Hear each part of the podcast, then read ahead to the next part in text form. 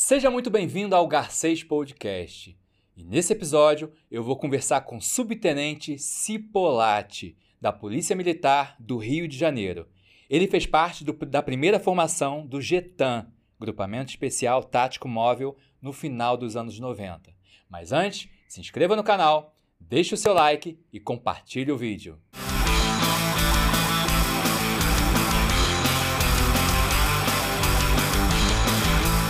Subtenente Cipolati, muito obrigado aqui pela presença no Garcês Podcast. Ah, Para mim que é uma honra estar aqui. Já sou inscrito no canal, sou fã, né? Já vi, já assisti várias entrevistas de muita, de grande valia, né? De muita importância, falando de vários assuntos. E para mim hoje estar aqui vai ser para uma, uma coisa marcante para o resto da minha vida. Agora eu já quero começar o vídeo assim, já que você é inscrito no canal, eu quero pedir para todos os policiais do Rio de Janeiro, ó, estarem inscritos aqui também no canal, beleza? É, subtenente, o que, que você fez para entrar na PM? Como é que foi esse processo de entrada? Muito legal, assim, é, como toda criança, né, da época dos anos 80, eu nasci em 70, né, 1970, tenho 52 anos, e toda criança sonhava em ser policial, bombeiro, médico, né, e brincava com isso. O meu sonho era ser policial. E eu tenho alguns amigos que entraram para a polícia antes de mim. Amigos de infância que andavam com meus irmãos, o meu irmão, assim, que é sete anos mais velho que eu, brincava com outros meninos e que entraram para a polícia e eram meus exemplos. Um deles se chama, é, é um formador do, do NUCOI, do CIOI, né, que surgiu, foi o início do surgimento do BOP. Então ele tem, eu tenho ele como referência. E eu falei, poxa, eu vou fazer prova para a polícia. E porque eu não queria ficar com aquela coisa guardada de como deve ser ser policial no Rio de Janeiro. Eu falei, eu vou ser para ver como acontece na íntegra. Eu vou realizar esse sonho. Eu não vou ficar com a expectativa como deve ser um policial subir numa comunidade, né? Nesse lugar tão perigoso. E já estava perigoso naquela época, né? A política já estava facilitando as coisas acontecerem, né, a mudança, a transição de militarismo para a saída do militarismo no comando do Brasil, e aquilo ali foi fazendo com que a, a, evolução, a mudança dos armamentos, o fuzil entrou nas comunidades, né, e aí eu falei, poxa, eu vou fazer parte para tentar solucionar. A minha parte eu vou fazer. E realizei esse sonho. Né? Fiz prova em 1995, passei em tudo, né? me senti honrado, né? Eu falei, poxa, que honra ser um policial. E aí eu não queria ser um policial que ficasse como gestor. Eu não queria ser gestor. Eu tinha capacidade para tal, mas eu não queria. Eu queria ser ponta da lança. Eu queria ser o combatente, né? E aí eu fui lá, né? Eu falei, o que que tem que fazer? Né? Fiz curso para poder me preparar, corria bem, tirei notas excelentes em corrida, flexão, barra, abdominal e prova matemática, português, redação. Fiz cursinho para fazer a redação, me empenhei, né? Passei, me formei em oito meses e meio numa escola, acordando cinco da manhã, indo dormir uma hora da manhã, educação física, sala de aula, treinamento. Aprendi a ser militar ali mesmo, de verdade. Né? Subordinação, hierarquia e disciplina. Né?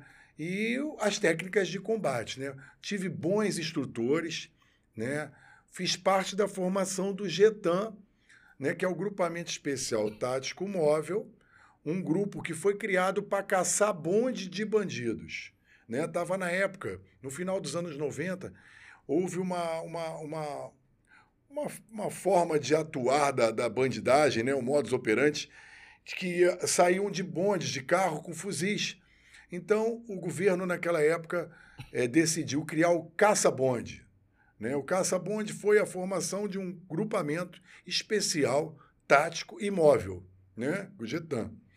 E aí nós fomos instruídos pelo BOP. Como BOP, para ser COESP, é o curso de faca na caveira. Esse meu amigo até é a COESP, um dos fundadores do BOP. Né? Ele foi do CIOI. E lá eu tive aulas né? Demos 400 tiros em 15 dias de curso. Criou-se o curso chamado é, aplicações táticas naquela época, porque só tinha o COESP e o Ações Táticas. O COESP são, é o do filme, do BOP, Sim. Tropa de Elite. Uhum. Aquele curso se chama COESP, que é o curso de faca na caveira da Polícia Militar. É o melhor curso e um dos melhores do mundo. Né? E o que, que acontece? Só que para a criação do caça-bonde do Getan não se necessitava, na época, né, de fazer o curso todo, mas precisava de tática para poder combater no móvel, né, no grupamento móvel. Então, trabalhamos com tonfa, começamos a usar armamentos novos. Ninguém da polícia militar tradicional ali, né, a, a clássica, usava o fuzil 556, carabina Colt. Nós tivemos novos, novos armamentos. Pistola 40, que hoje todos os policiais usam. Nós ganhamos naquela época os primeiros policiais a usar 40, né? E a Taurus 40. Então nós começamos a trabalhar com armamento novo as viaturas. Nós começamos a usar Blazer e o Gol. Então eram duas Blaze e um Gol, uma Blaze e dois Gols, com dez homens na rua, bem armados e bem instruídos, né? Taticamente preparados. Então a gente fez curso de técnica de abordagem, né? de, de direção defensiva, uso, uso da força. Nós temos o modelo FLECT. O modelo FLECT são cinco níveis mundialmente conhecido do uso da força.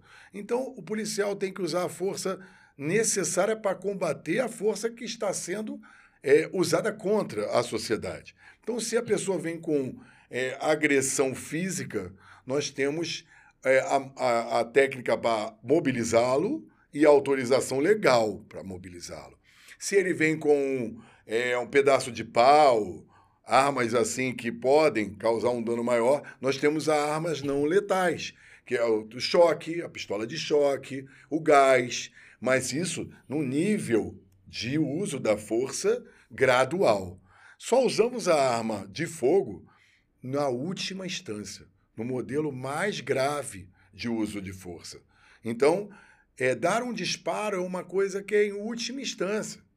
Então, nós tivemos um treinamento de dar 400 tiros em 15 dias no final do curso, com um sniper do BOP, né?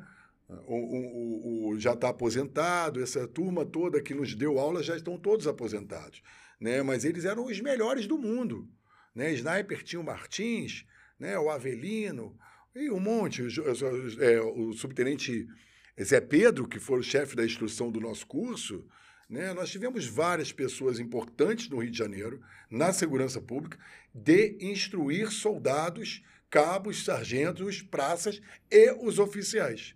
Né? Então, saiu uma turma de tenentes da, da Academia de Polícia, né? que se chamava ESFO na época, né? Escola de Formação de Oficiais, e foram direto formar também os supervisores do GETAM e saíram alguns sargentos selecionados dos, dos batalhões para ser comandante de guarnição do Getan. E saiu a tropa é, formada, que era a minha tropa, 64 mil da época, né? Eu sou, o meu RG começa com 64 mil. E são os 64 mil que formaram o Getan. Então nós saímos no jornal como os caça-bonde, né? Uhum. Foi muito bom. E você comentou agora no seu discurso é, em relação sobre a arma, ela ser utilizada como último recurso, né? Você só aperta um gatilho, né, em último recurso. É, como policial, né, nesse ato, ele vê que é o último recurso, assim, para utilizar é, a arma. Sim. Caso. Então, é isso que precisa é, ser visto com mais carinho pelos atuais administradores na minha concepção profissional de mais de 20 anos de profissão, é, me deu a capacidade, através da experiência e da formação, de perceber que é necessário, se faz necessário, melhorar hoje mais do que antes. Por quê? É, não que não tenha melhorado, não estou aqui para falar nunca de algo que já vem sendo feito, mas precisa sempre de melhoria. Porque, é, como um acidente de, de trabalho, né? O acidente de trabalho, ele só é, acontece quando se tem uma, um erro na prevenção. Então nós temos que trabalhar com a prevenção. O tiro é, errado é um erro de trabalho que causa um dano letal, né? mata pessoas e tira a liberdade também do policial. Então, eu penso assim: primeiro, é, eu fiz um curso onde eu dei 400 tiros em 15, 400 tiros em 15 dias. Hoje, será que estão fazendo um curso dando 400 tiros em 15 dias? Não. Verdade? Todos os policiais sabem que não. Então, e quem está dando a instrução de tiro na época, hoje tem uma companhia, uma unidade é, responsável por, por isso. Na época o BOP dava. Então, assim, o meu curso foi um curso, já está dito, né, especial. Né? Eu fui formado taticamente. Então, tática de aplicações, né? Aplicar as táticas é, foi uma coisa assim que eles tomaram muito cuidado. Depois, acabou o projeto, não, não deu continuidade, não foi dado continuidade devido à política. Aí já é uma outra história, né?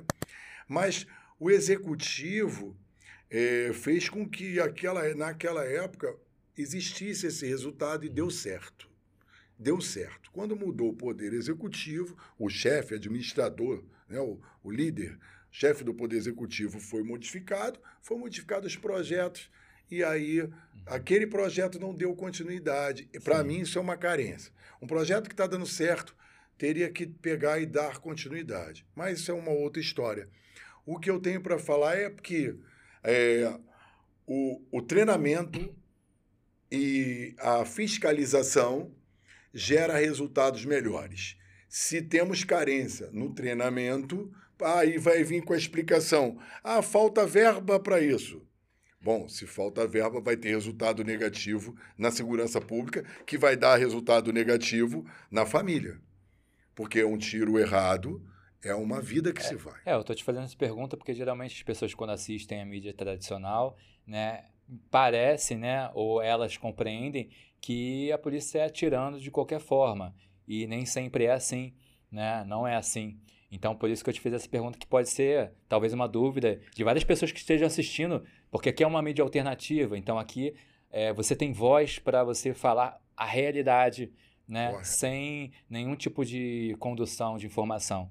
Então, é, eu gostaria de fazer, até refazer essa pergunta, se você Pode. puder é, ser um pouco mais objetivo, assim, o, o que, como o policial avalia, né, é, se ele deve atirar ou não naquele, na, numa situação hipotética.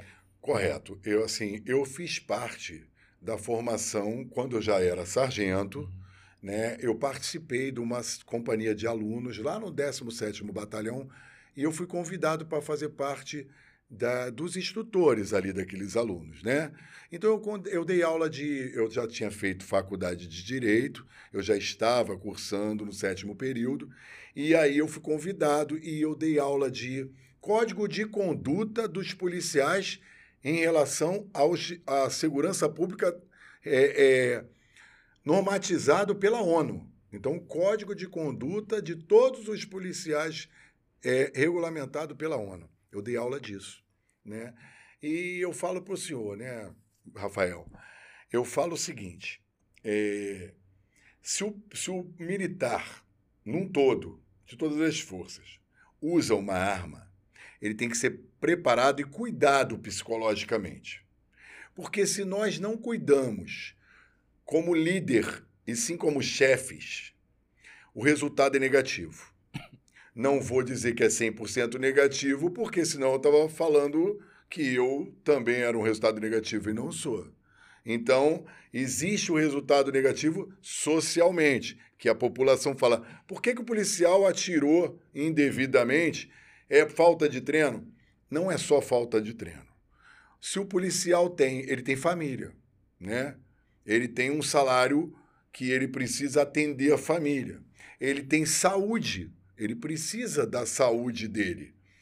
Só que se não houver é, qualificação no cuidado do policial e do, da família do policial, com uma abrangência melhor, o resultado na atividade fim, lá na ponta da lança, como eu falei, pode vir a dar um resultado negativo, como dá. Então vamos falar do tiro. Qual é a atividade fim do policial? é a segurança pública nas ruas com uma arma de fogo na mão. Ele não usa uma chave de fenda, ele não usa um, um sei lá, um bisturi, ele vai usar uma arma de fogo. O, o erro dele na atividade fim é na arma de fogo. É um perigo muito grande. Então, aonde que os administradores têm que priorizar? Priorizar lá dentro da unidade, dentro da formação. Se houver uma carência é, na vida pessoal dele, tem que estar tá sendo fiscalizado. Na saúde mental dele. Por quê? Se imagina uma pessoa tem um problema psicológico, ou porque brigou com a esposa, ou porque o filho se acidentou, ou porque o pai faleceu, ou, ou qualquer problema psicológico que ele não esteja bem, se não houver uma fiscalização direta nesse policial como liderança, não como chefe, porque o chefe ele quer saber do resultado. O líder ele quer saber da vida do, do liderado e do resultado, consequentemente. Mas ele se preocupa, o líder se preocupa. Falta líderes, tem muitos chefes e poucos líderes. Não que não tenha líderes, mas falta. Então o resultado do tiro vem lá atrás. Não é o tiro, não é o dedo no gatilho. É a saúde, a família do praça policial militar. O que é praça, né? Para quem não entende, é de soldado a subtenente. Porque ele não veio para ser gestor, ele veio para ficar tirando 24 horas na rua com uma arma na mão. Ele veio para ficar 12 horas na rua e descansar 24 com uma arma na mão. Quando ele volta para casa, ele se depara com alguma coisa que a gente não sabe. Nem o gestor vai saber se não houver uma fiscalização ou uma apuração. Né? Esse é o, o, o, o princípio básico. Se preocupar lá dentro na atividade meio, mais do que o resultado em si na atividade fim. Porque a atividade meio é que faz com que a atividade fim seja bem feita. E a gente sabe que a violência no Rio de Janeiro é um fato eu não posso afirmar se ela está diminuindo ou aumentando no presente momento, porque eu não tenho esses dados aqui em mãos. Correto. Entretanto, essa violência, né, é, em cima do, das polícias, enfim, eu gostaria de saber de você é, quais são as principais consequências a nível psicológico em cima da polícia militar. Então, eu falo que assim tem que ser feita uma toda uma reestruturação na minha visão, eu sou uma, uma, um resultado é, de dano psicológico por causa do trabalho. Eu tenho esse histórico. Né? Eu posso falar com experiência minha. Né? Eu, eu já fui procurar psicólogos por, causa, por conta do meu plano de saúde pago por fora. Não que não tenha psicólogos, em toda a unidade tem. Mas vamos lá. É, eu trabalho 12 horas, descanso 24, trabalho mais 12. Trabalho 12 horas, descanso 36, trabalho mais 12. Seja qual for a escala, eu saio do quartel, eu quero estar com a minha família, eu quero ir numa praia, eu quero descansar, eu quero cuidar do meu lar. Vamos lá.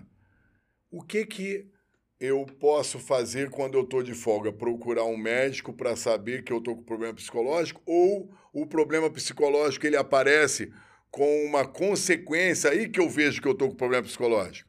Uma agressividade no trânsito, né? Ah, por que, que ele está agressivo? Pô, ele não faz um tratamento psicológico. Ah, só procura o psicólogo quem já está com sequela? Não. Tem que ser avaliado periodicamente. Então, eu, por exemplo, eu tive depressão.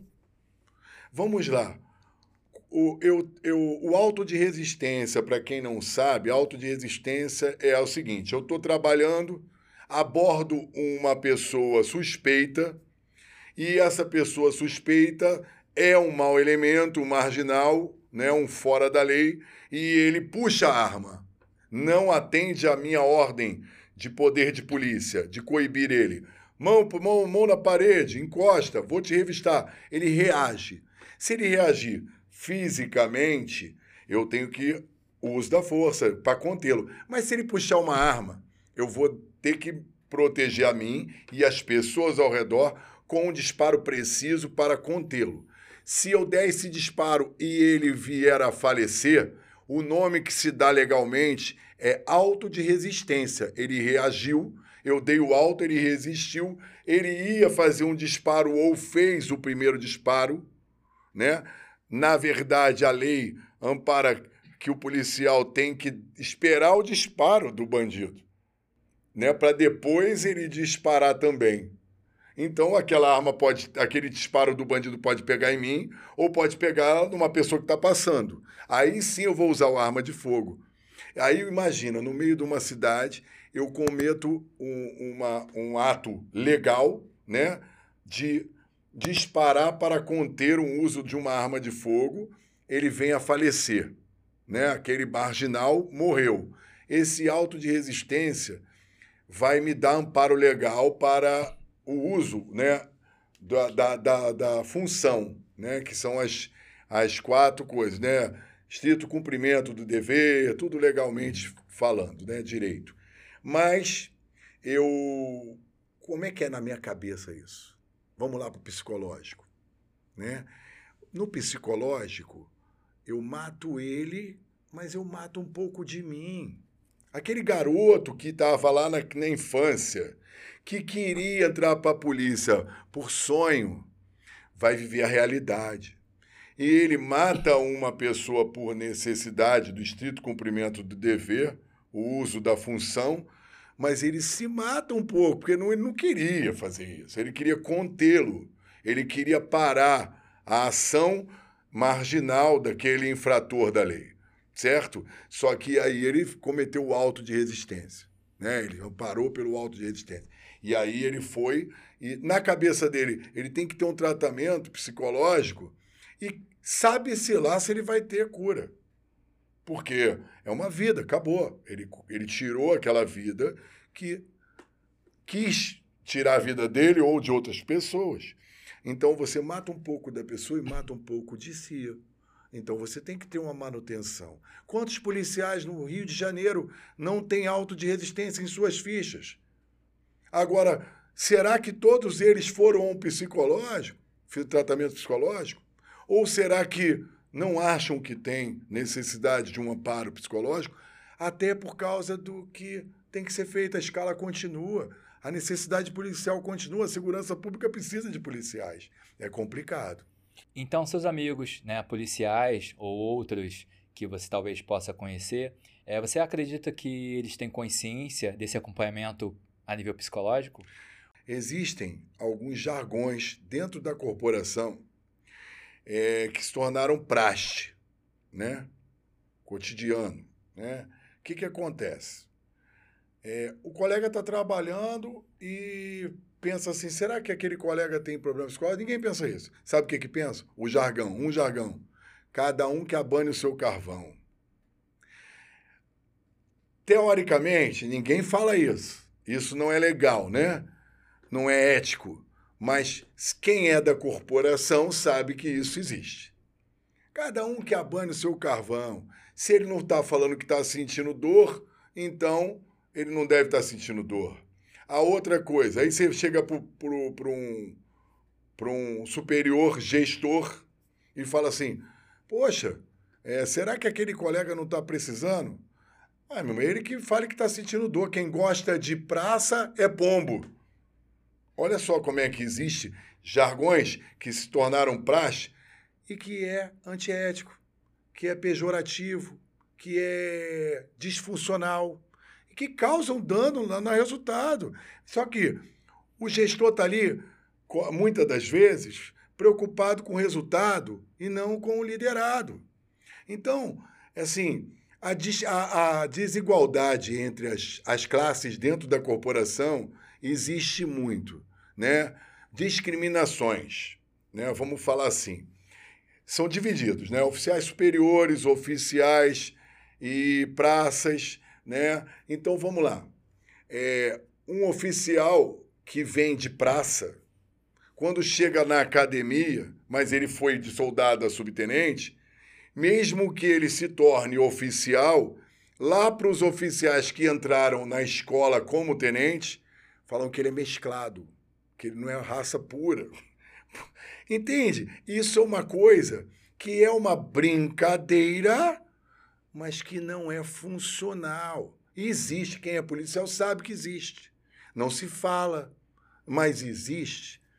Isso é um preconceito aceitável, que não deveria existir, que dá no resultado, gera problema.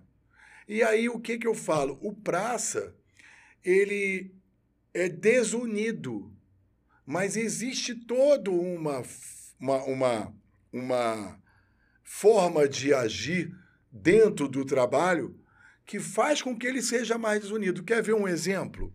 Quem é policial sabe. Antigamente, para você trabalhar num policiamento tático móvel, que é o patamo, teria que tinha que ter capacidade, antiguidade, história. Hoje, você vê soldado trabalhando num patamo com um ano de polícia. Ah, por quê? Porque ele conhece o gestor e o gestor é amigo dele.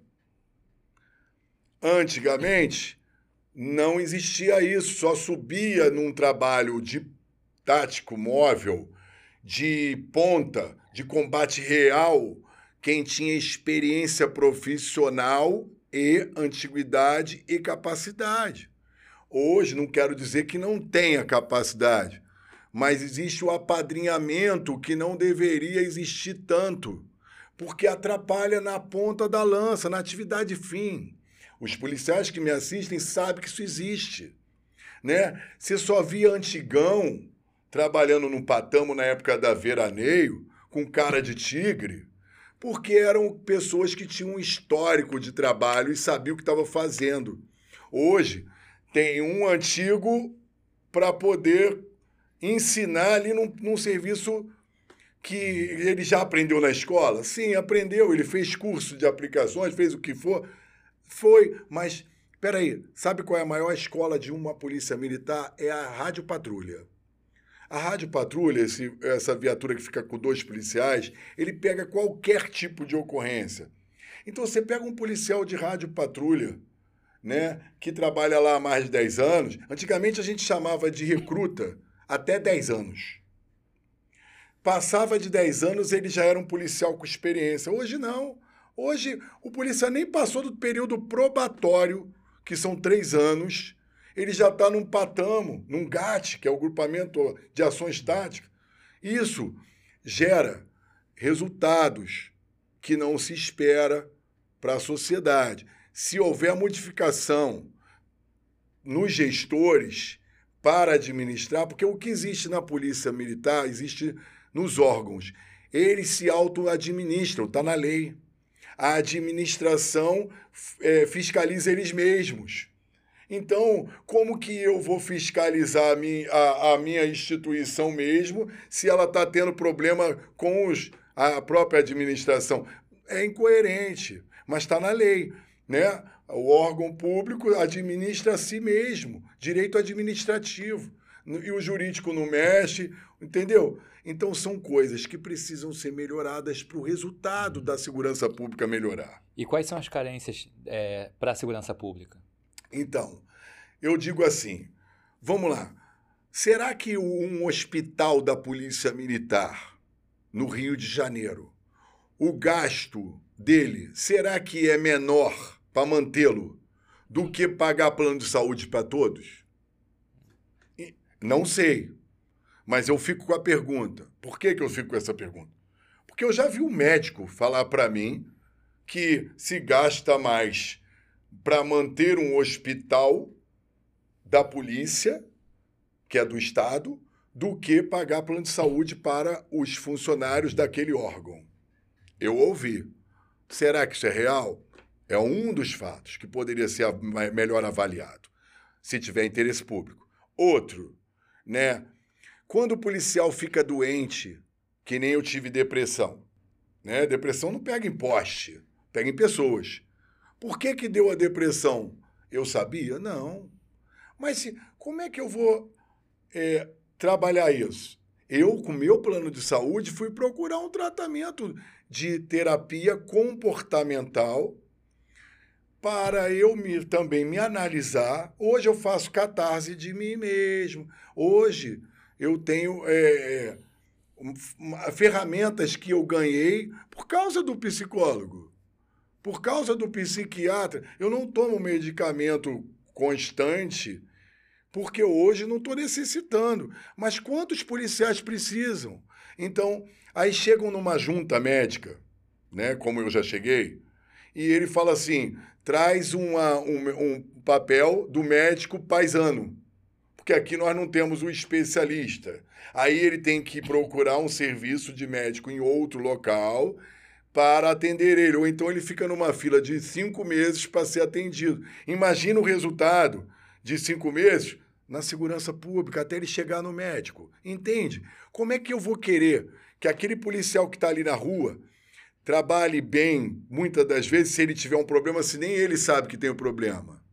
Entende? E se não tem um atendimento para ele também?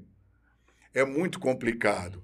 Então, acho que hoje, como nós estamos vivendo uma mudança no país, né, eu acredito que se alguém puder modificar a estrutura, porque não adianta, se os gestores é, não têm como modificar, né, se eles mesmos são amarrados, né, tem um outro jargão que diz é, amarra o cachorro, né, o cachorro está amarrado. Assim, se está amarrado esse cachorro, como é que ele vai atuar para proteger a casa? Entendeu? Então, se o gestor não tem, desculpe, se o gestor não tem é, capacidade, autonomia, competência para modificar um órgão, ele vai ficar vivendo com o que tem. Vai no banheiro de uma unidade e vê a carência de um banheiro de unidade. Vai no alojamento de uma unidade policial militar eu fui no alojamento de uma unidade trabalhando e não tem luz, goteira, colchões sem forro, balde embaixo da goteira. Isso é uma só um espelho do que chega lá na ponta da lança na nossa casa. Eu acho que o filme Tropa de Elite já mostrou um pouco dessa realidade. E é né? real, é real, porque se não temos uma estrutura, você vai no banheiro, tá aquela precariedade. Você vai no alojamento, a precariedade. O policial pega a viatura, vai almoçar no rancho, ele para o policiamento e almoça no rancho. Se ele comer na rua, ele é punido. Olha quanto tempo que desloca uma viatura, gasolina. Olha o tempo da polícia fazendo comida, comprando material, botando o aprovisionador para contar material, anotar nota fiscal se você diminuir esse serviço e pagar um vale comida legal, né? Claro, tem que ter um vale que dê para comer. Porque não adianta a gente falar isso e chegar lá um vale de 10 reais que não come nem uma coxinha. Então, assim, se existir realmente uma gestão nesse agora nessa mudança que chegue a mudar isso, eu acredito que sobra em vez de, de, de faltar, entende?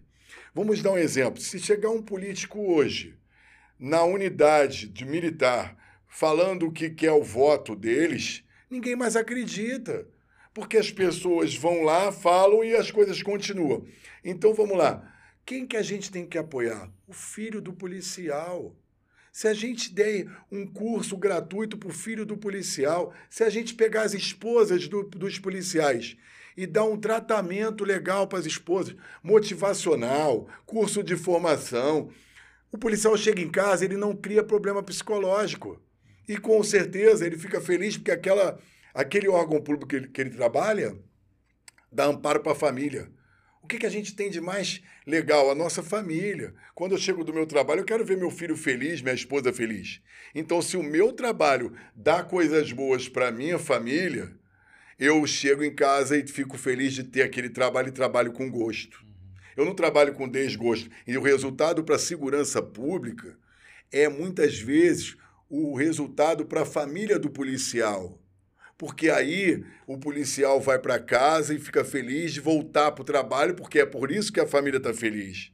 Entende? Aí a segurança pública, o disparo vai ser muito menos, disparo de arma de fogo é errado, errôneo vai ter menos. Então, já pegando esse gancho aí, você visitou um país de primeiro mundo, né? Você foi para o Canadá e você teve uma experiência com os atiradores de elite de lá. Sim. É, como é que foi essa experiência e o que, que você poderia pegar dessa experiência para trazer aqui para o nosso país? Então, é, assim, eu, quando eu fui no Canadá é porque eu sou casado com uma tenente-coronel do Exército. Que por sinal, que por É, sinal, é, ela já esteve aqui no canal. aqui também tá? no Vou canal. deixar aqui um card aqui para vocês verem o vídeo que eu É. fiz com ela. Ela foi a primeira comandante de uma base da ONU mulher do mundo no deserto do Saara. A primeira mulher do mundo a comandar uma base.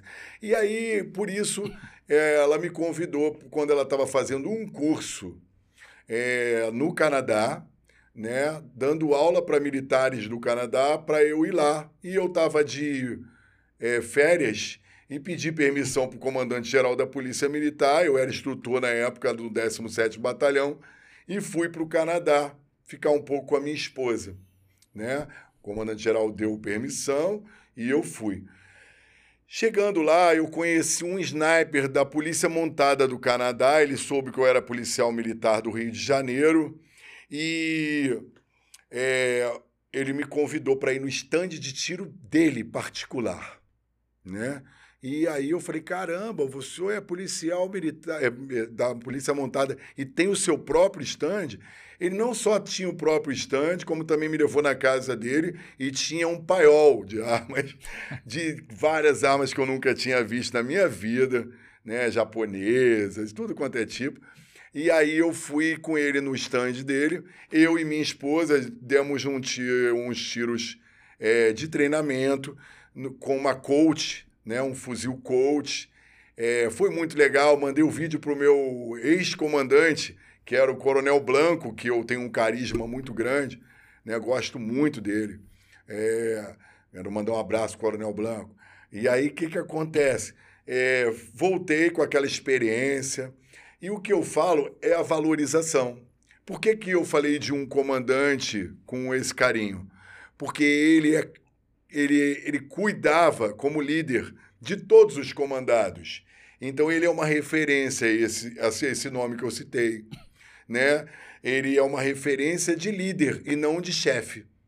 Claro, tenho amigos particulares, coronéis, que entraram comigo no Getan e hoje comandam a unidade. Foi amigos que frequentam minha casa, né? Tenho vários amigos. Coronel Rodrigues, que quando era capitão tomou cinco tiros, está aí trabalhando.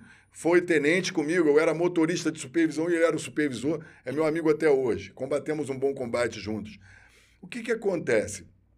É, volto à tecla. A família do policial militar e o policial militar, praça, tem que ser valorizado. Mas tem que ser valorizado com cobrança, com di- hierarquia e disciplina, mas com qualificação. Por quê? Eu só sei falar tudo o que eu sei e tenho autonomia e capacidade para falar porque eu tenho capacitação. Na minha faculdade de Direito deu essa essa minha experiência na faculdade de Direito me deu essa autonomia, né? A minha experiência como instrutor na Polícia Militar, lá no 17º, numa pequena fase, também me deu essa autonomia. A minha experiência como fiscal de, de, de adjunto de oficiais e sendo destaque no, no, né, na administração, na função meio da polícia, me deu essa autonomia. Eu conheço o, policia, o, o trabalho da atividade meio. Né? A supervisão em batalhão de turismo, comandando uma tropa de praças, também me deu essa autonomia. Então, eu conheço a polícia e conheço o, a atividade fim e atividade meio. E sei que se o policial militar for mais bem tratado e mais bem treinado, o resultado é melhor. Com toda essa experiência, a gente já está aqui no finalzinho do vídeo. É, eu gostaria de saber de você hoje o que o subtenente Cipolatti falaria para a criança Cipolatti. Olha, então, eu tenho um neto, né? Meu neto tem quatro anos, sabe o que, que ele fala para mim?